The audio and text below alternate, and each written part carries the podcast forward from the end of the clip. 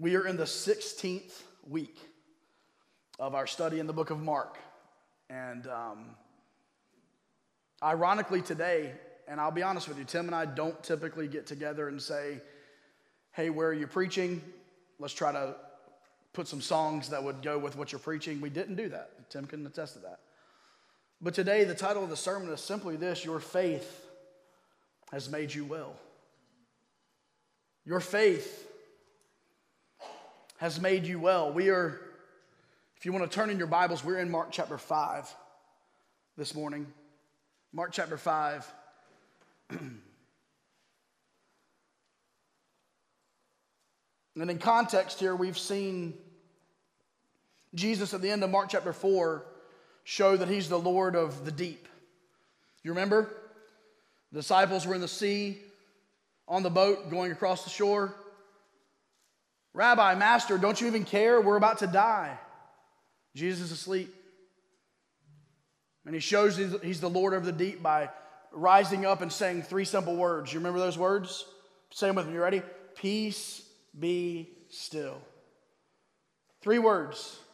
Jesus shows his lordship over the deep. And then last Sunday, we, we saw that Jesus showed his lordship over the demons. And immediately, when Jesus gets off that boat, peace be still. Immediately, he steps off the boat, and there meets him a man possessed of the devils, a maniac, a man who spent his life in the tombs, cutting himself, crying, naked. A man possessed by legions of demons. And Jesus shows his lordship and his power over those demons. He, he casts those demons into the swine. And then he completely remakes that maniac and sends him back to be a, a mouthpiece, sends him back to be a missionary, sends him back to be an evangelist to his home country. And Jesus showed that his, he is Lord over the demons. He's the Lord of the deep, he's the Lord of the demons. And this morning, we're going to see in our text that He's the Lord of the distressed, the diseased, and even the deceased. Y'all like that? That's very pastoral of me. We have from the end of Mark chapter 4 until the end of Mark chapter 6, we see Jesus as the Lord of the deep, the demons, the distressed, the diseased, and the deceased. So um, hopefully you'll my intro music. Um, hopefully, hopefully, that would actually be interesting if I, if I, as a pastor, had like walk up music like baseball. I don't know what my song would be, but uh, it would be incredible. I'm just going to tell you guys that. I'd probably make some of you uncomfortable. You might leave the church. But anyway, it's all good. But we see the context here. This is a stretch of the Gospel of Mark where Jesus is displaying his full power. Jesus is saying, Listen, in case you're going to wonder later, and they will, am I who I say I am? He is saying here, listen, I'm going to show my lordship. I'm going to show my power. He's making his rounds over nature in human uh, healing. He's making his rounds over even death today, showing his lordship and showing his power literally over every aspect of life. And if you think about it, I, the book of Mark we, we mentioned at the beginning, the book of Mark is the most concise of the four gospels. The book of Mark leaves out some details that the other three gospels put in. It's because that it's believed that the book of Mark was not necessarily an eyewitness from Mark, but that it was Peter telling Mark these stories, and Mark is writing them down. So if you can imagine, Peter, Peter's crazy. Peter's like, man, you would not believe, bro, from like, he did this, he was out on the boat, and then we were idiots, and then this happened, and then he said, Peace be still, three words, and this is what happened. And immediately we got back, and this maniac, can you imagine Peter? I mean, and then, oh man, you could not believe it. He put him in pigs, bro, like bacon. They were gone, 2,000 pigs. And then, and then he went back to his country, and then all of a sudden, here he is walking, and then he meets up with this man named Jairus. Can you imagine Peter telling Mark, and Mark's like, dude, slow down. I'm like, I'm trying to get all this in context. And that's the way I see this. And honestly, it kind of fits my personality. I don't mind going from one thing to another at a rapid pace, like it's okay with me. I learn better that way. But we are going to be in a large text today. And let's read through this. Your faith has made you well. We're beginning in verse 21 in Mark chapter 5. If you have your Bibles, great. If not, use an app. If not, we have it on the screens for you as well. Verse 21 in Mark chapter 5. Now, when Jesus had crossed over again by boat to the other side, a great multitude gathered to him, and he was by the sea. And behold, one of the rulers of the synagogue came, Jairus by name. And when he saw him, he fell at his feet and begged him earnestly, saying, My little daughter lies at the point of death. Come and lay your hands on her that she may be healed, and she will live. Pause. The faith. Hey, Jesus, you come. If you will lay her hands on her, she will be healed and she will live. So Jesus went with him, and a great multitude followed him and thronged him. Now, a certain woman had a flow of blood for 12 years and had suffered many things from many physicians. By the way, side note, Luke was a medical doctor. Luke, 10, he left out that part that she had suffered many things from many physicians. Maybe it was because just a nod to his profession. He didn't want to highlight the fact that she had been to doctors over and over again and had not found the answer. So once again, I love the kind of the humanity and the inspiration of Scripture. It's kind of neat to see the men that wrote it and still their personalities come through. But she had spent all that she had and was no better, but rather grew worse. Man, Mark kind of takes a pot shot there through Peter at doctors, right? But verse 27, when she heard about Jesus, she came behind him in the crowd and touched his garment. For she said, If only I may touch his clothes, I shall be made well. Earlier in our text, if you lay your hands on her, that she may be healed, she will live. This woman with the blood issue, if I may touch his clothes, I shall be made well.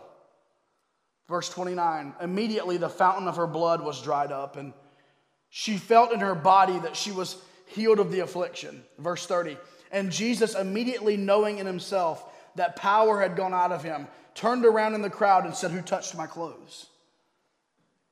But his disciples said unto him, You see the multitude thronging you, and you say, Who touched me? And he, Jesus, looked around to see her who had done this thing.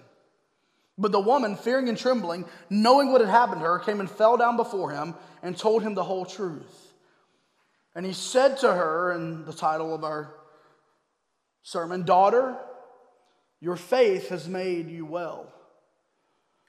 Go in peace and be healed in your affliction. Verse 35, while he was still speaking. So he was, he was on his way to Jairus' house to heal Jairus' daughter. This woman interrupts him. He heals this woman. While he was still speaking, some came from the ruler of the synagogue's house, from Jairus' house, who said, Your daughter is dead. Why trouble the teacher any further? Hey, Jairus, it's too late. Listen, Jesus was on his way. She was at the point of death. Well, now it's too late. She's dead. As soon as Jesus heard the word that was spoken, he said to Jairus, the ruler of the synagogue, Do not be afraid, only believe. And Jesus permitted no one to follow him except Peter, James, and John, the brother of James. Then he came to the house of the ruler of the synagogue and saw a tumult and those who wept and wailed loudly. When he came in, he said to them, Why make this commotion and weep? The child is not dead, but sleeping. And they ridiculed him. But when he had put them all outside, he took the father and the mother of the child and those who were with him. That would be Peter, James, and John, the child's father and the child's mother. And he entered where the child was laying. Then he took the child by the hand and said to her, Talitha Cumi, which is translated, little girl, I say to you, arise. Immediately the girl arose and walked, for she was 12 years of age, and they were overcome with great amazement. But he commanded them strictly that no one should know it, and said that something should be given her to eat. As we know, Jesus would sometimes say, maniac, go tell everybody. Other times he would say, hey, don't tell anyone. Let's pray together. Heavenly Father, speak through your word. God, activate our faith today. I pray that our faith would arise this morning. We love you. In Jesus' name we pray. Amen. Amen. This is an interesting text. It's a long text, and my apologies for the length of the text this morning, but it is the full story. It is Jesus being introduced to this ruler of the synagogue, this religious leader, Jairus, and hearing of his 12 year old daughter who was at the point of death. Jesus, in his willingness to heal her, begins his journey from where he was to the house. And on his way, Jesus is touched. I'm assuming touched by multiple people. If you can imagine, I, think of this as uh, if you watched the, uh, the was it the PGA Championship a couple weeks ago when Phil Mickelson won?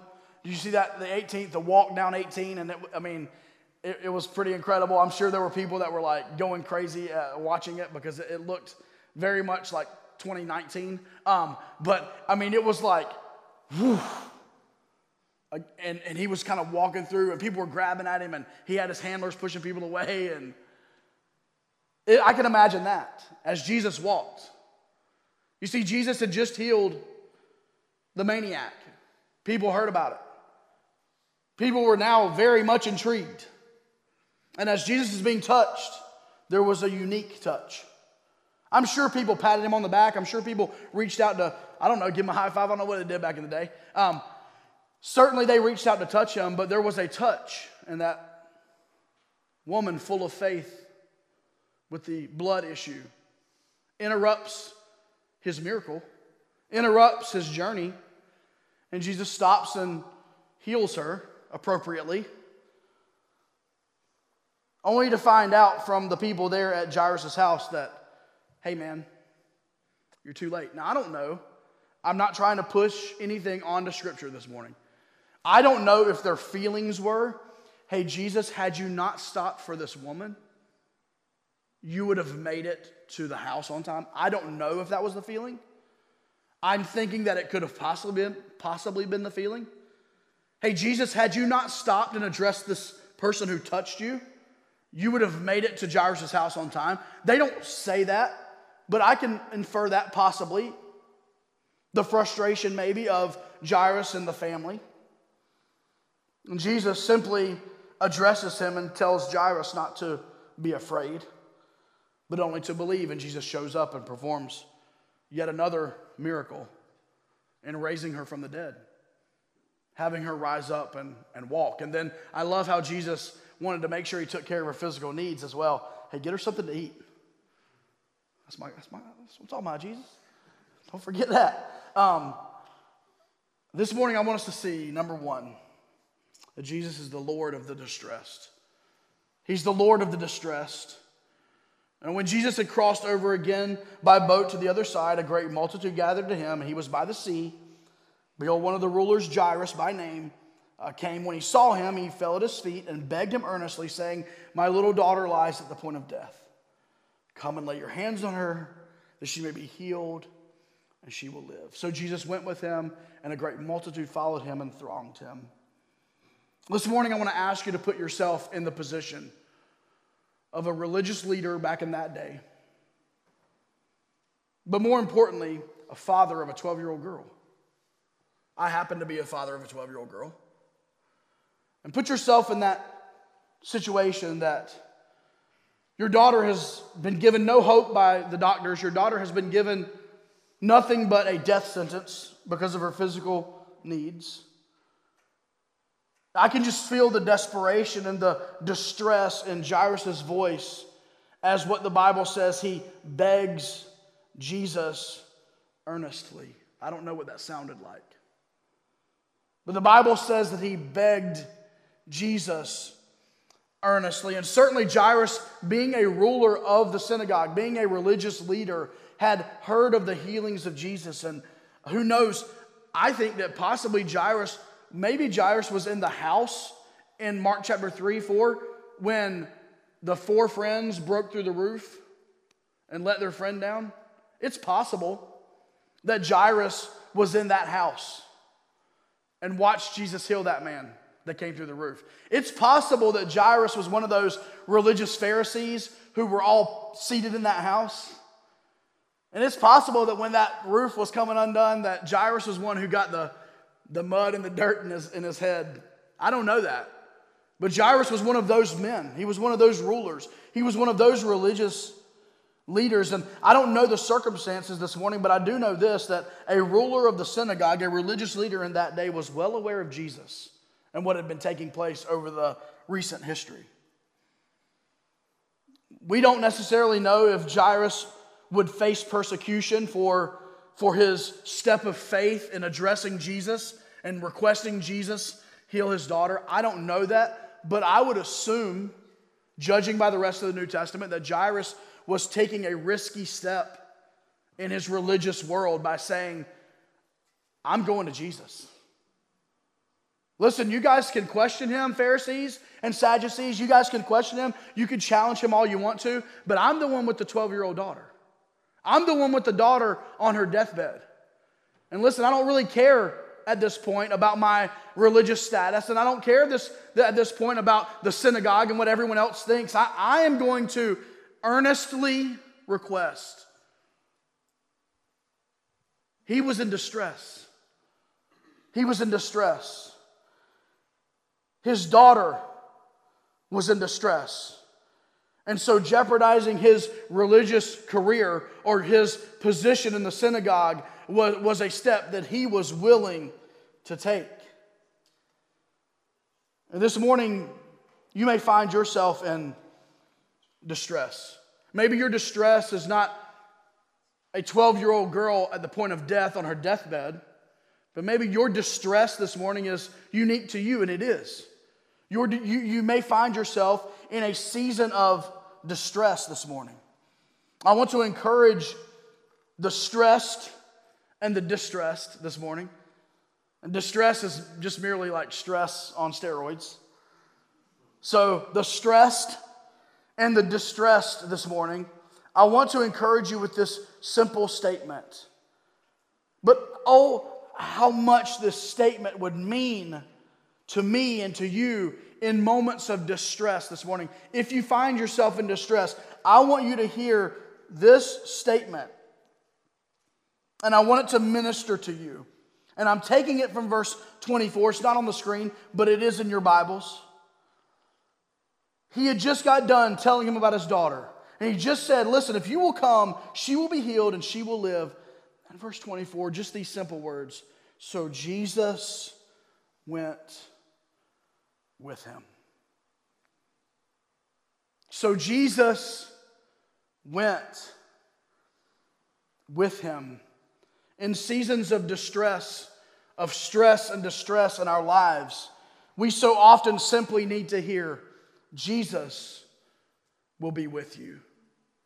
Jesus will go with you. Whatever you're facing today, Jesus will face it with you. Wherever you're going today, Jesus will go with you. Whatever need you have in your distress today, Jesus will be there meeting that need. This morning, we must understand and we must become comfortable with the fact that Jesus is the Lord over the distressed. And how often through his ministry do we see it? People coming to him in panic, people coming to him with emergencies, and we see Jesus showing his power over these stressful and distressful situations. And this morning, if you find yourself in in, in, in distress, whether it be physical distress, whether it be emotional or psychological distress, whether it be physical health or mental health, whatever you find yourself in this morning, may I simply leave you with point, not the end of the sermon, but just with point number one this morning. May I leave you with this statement from the Bible. So Jesus went with him. You don't have to stress alone. You don't have to distress alone. Hey, Jairus, I know it's your little girl, but Jesus will go with you. Secondly, this morning, we see that He's the Lord of the distressed, but secondly, I want us to see that He's the Lord of the diseased. He's the Lord of the diseased this morning. I'm not going to take the time to read through this entire story. Needless to say, we understand it. This lady had some sort of hemorrhage or some sort of blood flow issue that had left her 12 years of sickness. She had reached out to doctor after doctor. She had spent all of her money to try to get medically healed.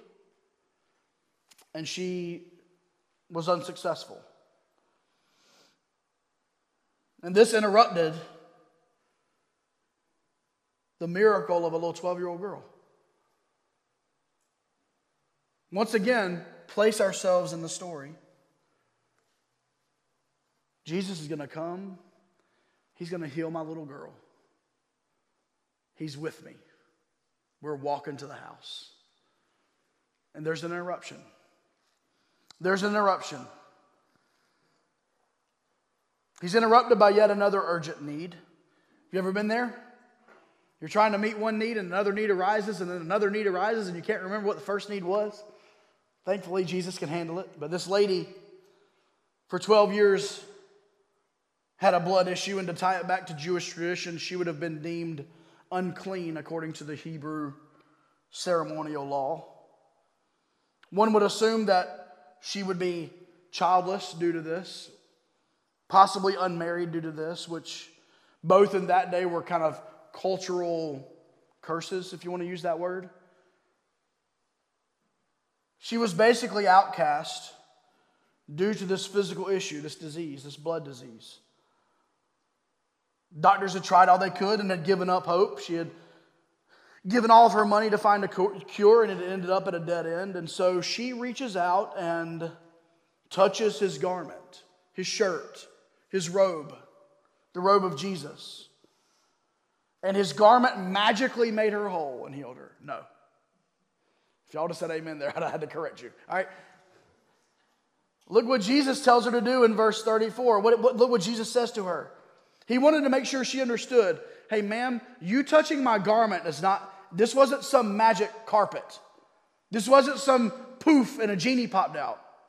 What did he tell her in verse 34? Daughter, your faith has made you well. Jesus isn't a spooky Savior this morning. Jesus simply says this Your faith is what saves you. Earlier in the text, it said that she said, If I could just touch his garment, he will heal me. And he says, I want to make sure that you understand this morning that your faith has made you well. Jesus is a supernatural Savior who just happens to respond to simple acts of faith. Jesus is a supernatural Savior who just happens to respond to these simple acts of faith. In context of this story, Jesus is also a supernatural healer who just happens to respond to simple acts of faith. Jesus responded. Listen, he had a mission. He was on his way to Jairus' house to heal his 12 year old daughter, but an act of faith stopped him in his tracks. An act of faith caused him to feel the power leave him, scripture says. I don't know what that all entails this morning, but he felt it. He felt her faith.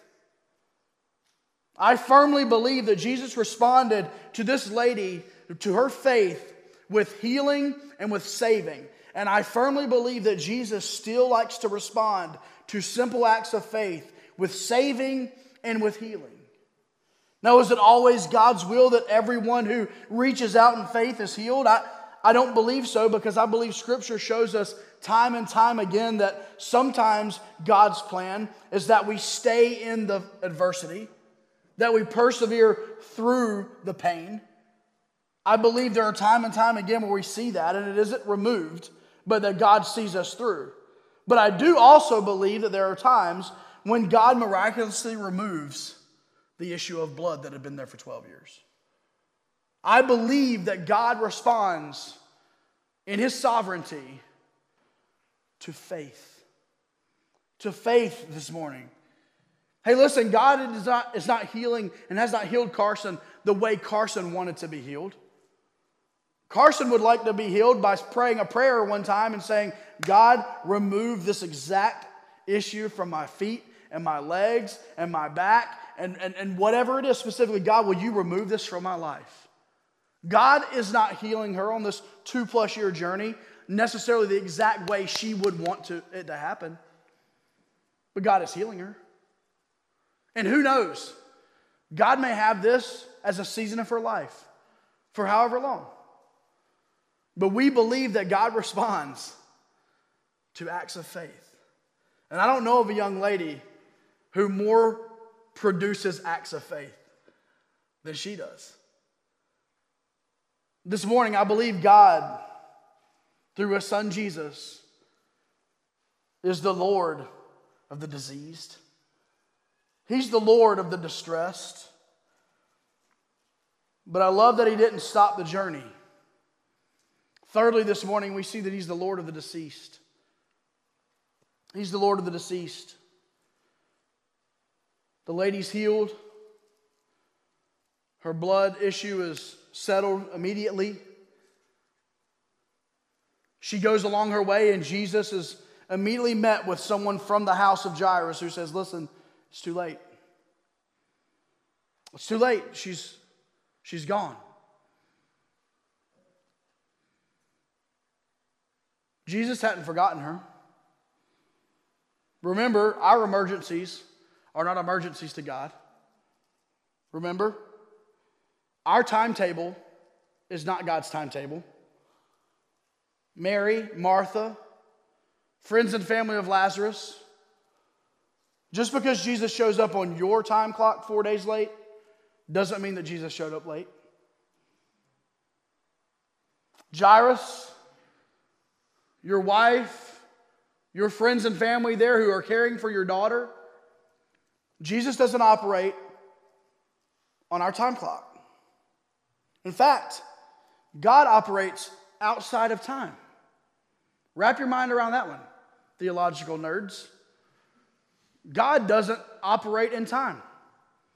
The year 2021 and the year 56 BC are just realities to God. Wrap your head around that. I'll talk to you about it next week after you've had seven days to, to try to think through it. Listen, God doesn't operate, and Jesus right here was not operating on the time clock of Jairus. And that's some hard, sometimes that's, that's a hard truth for us to understand. God does not owe us his answer on our time, our time clock. Jesus showed up when all hope was exhausted. They even told Jairus to give up told him to stop bothering the rabbi, the teacher, to stop bothering Jesus. Jesus addresses Jairus after hearing that and says, Jairus, listen, don't be afraid, just believe. The same faith that you approached me with a few minutes ago, before we started on this journey. Jairus, only believe, just believe. Just believe. And Jesus once again responds to simple acts of faith with supernatural works. Can you imagine as he arrives and he, he has Peter, James, and John with him and, and he says, Listen, would you guys come in with me? And just mom and dad, would you come in as well? And can you imagine through, through the tears in the eyes of a, of a mom and a dad of a 12 year old girl who now was lifelessly lying in a bed? Can you imagine being in that room and, and, and, and i have got to be honest, I'm in that room and I'm, I'm not sure if I'm mad at Jesus or if I have faith in him. I'm not sure if I believe or now I say, it's too late. I've got to be honest with you. I feel like that I would be like the man we're going to hear about in a couple of chapters in the book of Mark that says, Lord, I believe, but help my unbelief. Lord, I trust you, but help me when I don't trust you. Lord, I believe, but I'm ticked off right now. Lord, I believe, but you got some explaining to do. Once again, I'm just putting myself, sorry to, to kind of humanize the story a little bit. But if I'm Jairus and if I'm his wife, oh, okay, you want us in here? What do you want us in here for? To get the burial clothes ready? And so there's a crossroads of faith here. And I, I, firmly believe when Jesus said, hey, we want Peter, James, and John, and we want the mother and father, I believe that when they took those steps in that room, those were physical steps, but I believe they were spiritual steps of we still believe. We still believe. We're here. Jesus, you, you can still do it. We still have that faith that Jairus showed you several minutes before, before you left on that journey to come here. We still believe. And as her parents looked on through eyes no doubt filled with tears, Jesus simply speaks to the young girl I say to you, arise. And boy, if this word has not been clearly seen in the first six chapters in the book of Mark, it says, immediately she arose. And I don't know if this is Peter explaining it to Mark because Peter seems kind of like the immediately kind of disciple, but I love it. Jesus says, Arise. And immediately she arose. And her parents and her family and her friends and the disciples were overcome with great amazement. Church, today, it doesn't matter the circumstances that you're facing.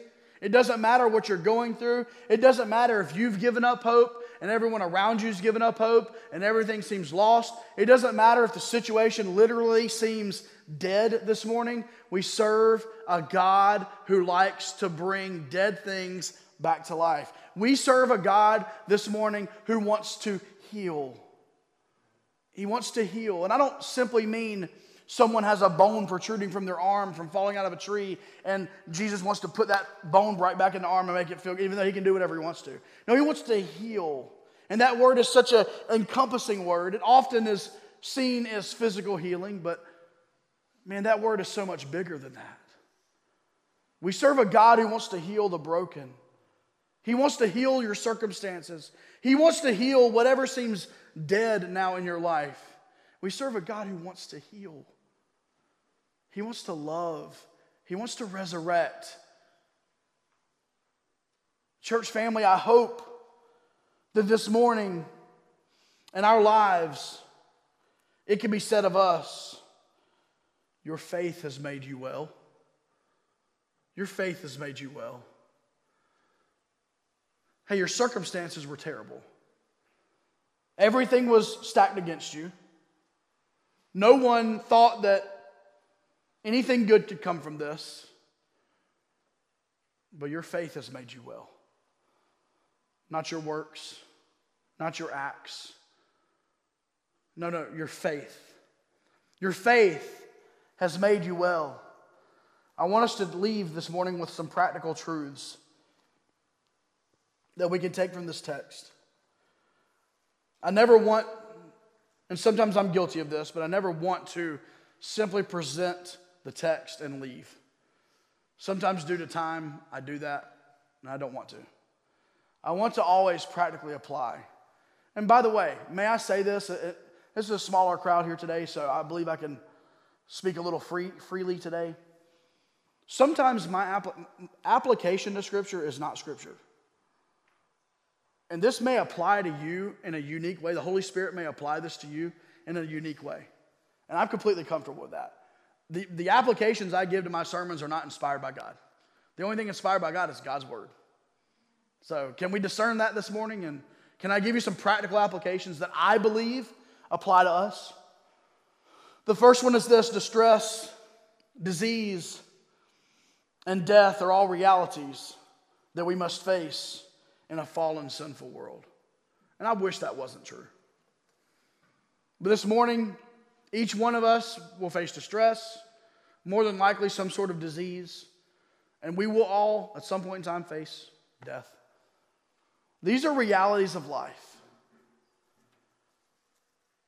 It is not because of your anything of your doing necessarily, even though scripture does say there are some instances where it is. But I believe the vast majority of dis- distress and disease and death this morning are just simply facts of life. And so today, if you are going through a time of distress, if you are going through a time of disease, may I say that this is a, this is a rhythm of life. This is a season of life. This is what happens in life. And may I say that you're not alone? And may I say that I promise you, you may think that your situation is specifically unique to you, but I promise you that there are other people that have been through things very, very similar, if not exactly the same. May I promise you this morning that you're among friends who love you and care for you and who want to walk through these unfortunate realities of life with you. The first practical truth these are realities. But secondly, Jesus wants us to trust him no matter the circumstances. Jesus wants us to trust him no matter the circumstances. Jairus, the circumstances were bad. My daughter is at the point of death. But then your circumstances got good. Jesus is coming. But then your circumstances got bad. Uh oh. Jesus stopped and is dealing with this other lady.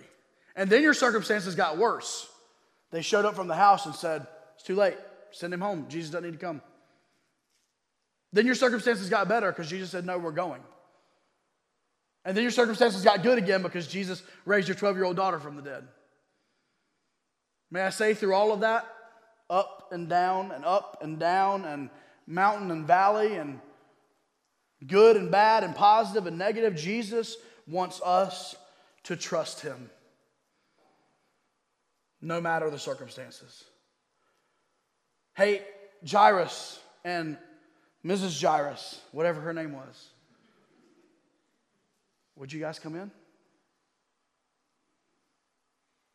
Would you guys come in? Jesus wants us to trust him, no matter the circumstances. Thirdly,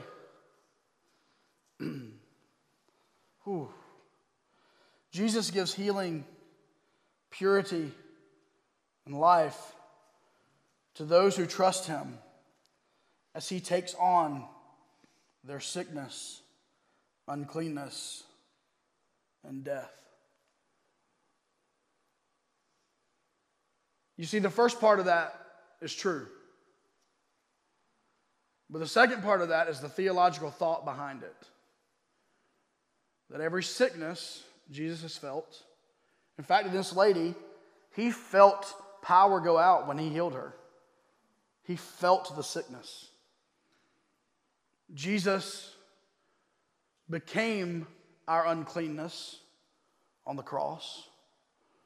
Jesus died in our place. And so anything that we request of Jesus, the theological request is Jesus, will you take this on in my place? And you know what the answer is? Yes. The answer is the gospel, and that is exactly what Jesus did. Was he took it all in our place. What an incredible savior. And I believe this morning that there are people here today who need physical healing that I believe if we follow the book of James in chapter 5 and, and, and many, many, many, many, many others, but if we follow the book of James in chapter 5 as we did, if you happen to be there on the outside service when we were for some reason outside sweating to death in June and July of last year like a bunch of crazy people. I believe as we did at the end of that service and we called people up and we prayed over them I believe God still wants us to do that. But if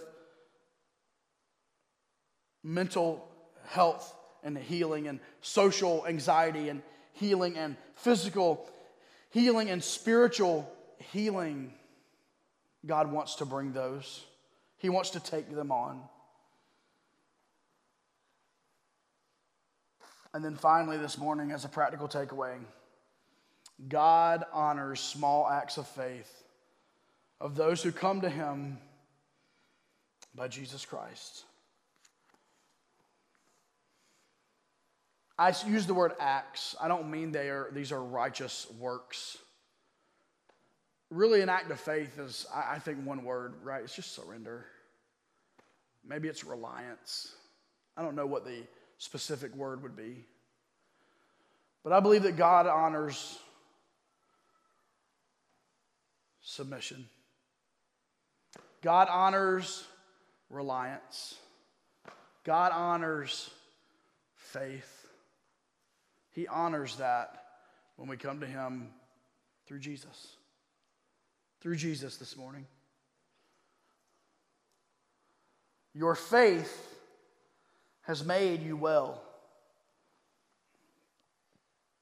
Your faith in Jesus has made you well with your Creator. Your faith in Jesus, ma'am, has healed your disease. Your faith, Jairus and Jairus' wife and friends and family, your faith has made your daughter well. Listen this morning. I firmly believe that Scripture teaches us over and over and over again that while God is sovereign and God in His providence knows and has everything under His grasp, I believe Scripture teaches us time and time and time again that God responds to faith. If you will have faith of a mustard seed, you can look at that mountain Tell it to move into the sea. If you have faith. This morning, my prayer, Lord, increase my faith. Increase my faith. My marriage is going downhill. Lord, increase my faith. My job is ending and I'm not sure what I'm doing when this is over. Lord, increase my faith. My, my kids have gone off and gone on the way of the world and aren't, aren't serving Jesus. Lord, increase my faith. God, I've got a big decision coming up. I've, I've got a decision to make for our family, which way to turn to the right or to the left. Lord, increase my faith. God, we've taken on more in our family than we used to, and, and we're really getting pulled at the seams. Lord, increase my faith. Why? because your faith has made you well. Thanks for listening today. If you're listening for the first time, we would love to hear from you. Maybe you have a question about the gospel of Jesus. If so, we'd like you to send us an email at hello at keystonerdu.church. If you're a regular listener to our podcast and you would like to donate to the media and outreach ministries at Keystone, your gift would allow us to do more in an effective way to get the gospel out. Thank you for partnering with us in ministry in Durham and around the world.